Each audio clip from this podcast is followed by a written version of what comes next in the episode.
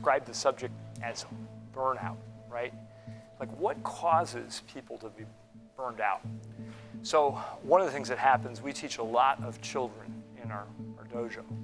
And we, we used to do all sorts of things, have conferences with the parents to explain to the parents what was going to happen. We, we really don't do that too much anymore. But we always let the parents know that there is going to come a time when your child doesn't want to come to class anymore. It's going to happen. And really, what the child is experiencing is exactly the same thing that you're experiencing. And this is the question that we used to always ask the, the, the parent What is your child doing at the moment that you tell them to come to class and they don't want to come? That's the magical question. And almost always, without exception, the child is in the middle of level 16 and getting ready to finish their video game. Or they're in the yard playing with their friends and they're having the most fantastic time. And a mom opens the door and says, Johnny, get your stuff on now. You got to get to karate. And what does Johnny say? I don't want to go to karate anymore, right? Now, I remember when our kids were all real, real little, Senpai was so clever. She's always been this way. And, and uh, Mr. David was one of those little kids. And they relatively new, these like these little uh, handheld video game systems were new. So she went out and she bought one for both, her, her, both of her two kids. And she put it in the back of the car. And the only rule was the only time you get to play is in the back of the car on the way to karate. and it worked out pretty good. But what does it really speak to? What's going on, right? What's going on is all of us, and this is what causes burnout, right? Even me, there's nothing more important to me than being able to stand up in front of you guys and talk and teach class. I absolutely love it. But if I'm just finishing the last chapter of my book, and all of a sudden I look at my watch and I realize I gotta be here, and I was like, no, but I wanna finish the. Here's what it is we almost all walk around with this feeling that there's something that we should be doing. And if we just get that one thing done, then we can feel good about ourselves. Then we can feel okay. And, you know, a lot of times in martial arts, but in any form of fitness or self development, there's a word that you hear all the time. It's called excuses. And whenever you hear that word, almost always, people hear that word and they use it as a way to beat themselves up. They say, oh, you know, I'm just making an excuse. But here's what I want to suggest to you that's a little bit different, a little nuance on that. Generally speaking, when you're making an excuse, it has nothing to do with you. You're looking out into the outside world and you're blaming something in the outside world for your excuse to not feel great and you're saying, man, if that neighbor would just change his, his behavior, if that boss would just change his behavior, if that IRS would just change the tax rules, if I could get these things done, then I would feel okay. Then I'd feel really great. I'd feel really, really good about myself.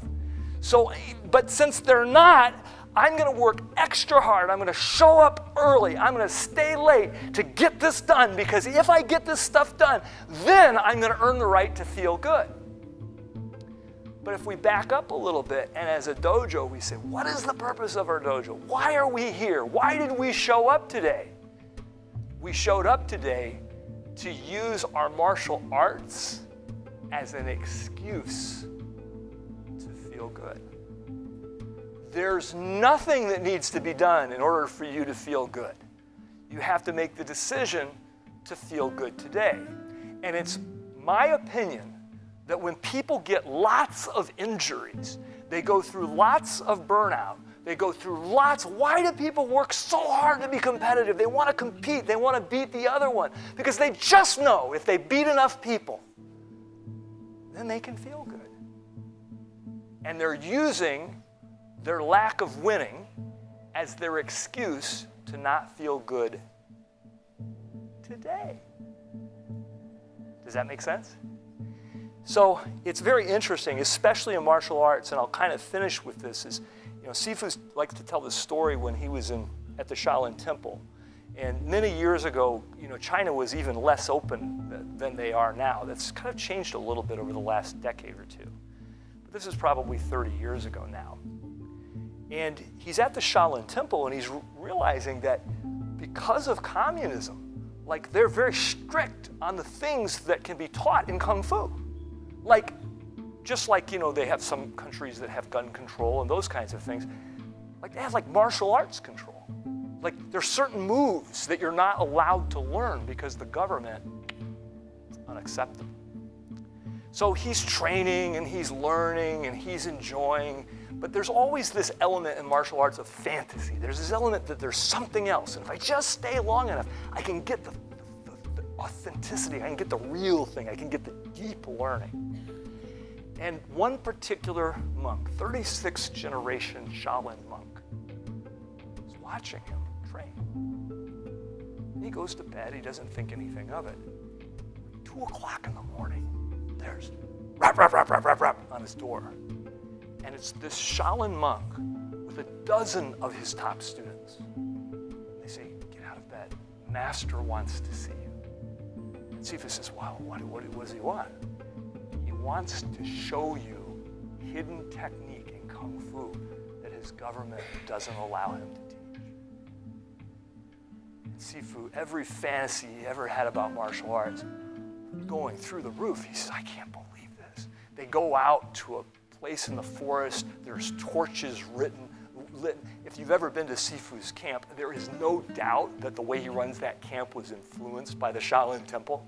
It's this absolute amazing fantasy. And Master Yu, with an interpreter, says, Let me show you the technique, the hidden death technique of all Kung Fu. Sidestep front foot, high block backhand, intercept jab. Spend the next three hours on that technique. Master Yu What did you think of the hidden technique? Sifu says, I didn't have the heart to tell him that we've been doing it a number of years. But the finishing touch on that story is, is the reality that we're all walking around thinking there's something more, there's something more, there's something more, there's something more, there's something more. And the truth is, there is something more.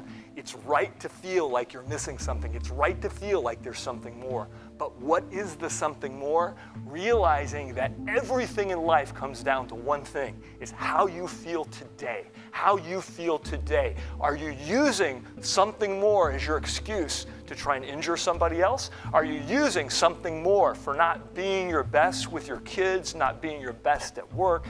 Are you using something more as your excuse to not feel great today? And if you let go of this idea that there's something more and just realize that your whole purpose in everything that you do is to prioritize feeling good, then all the something mores come to you automatically.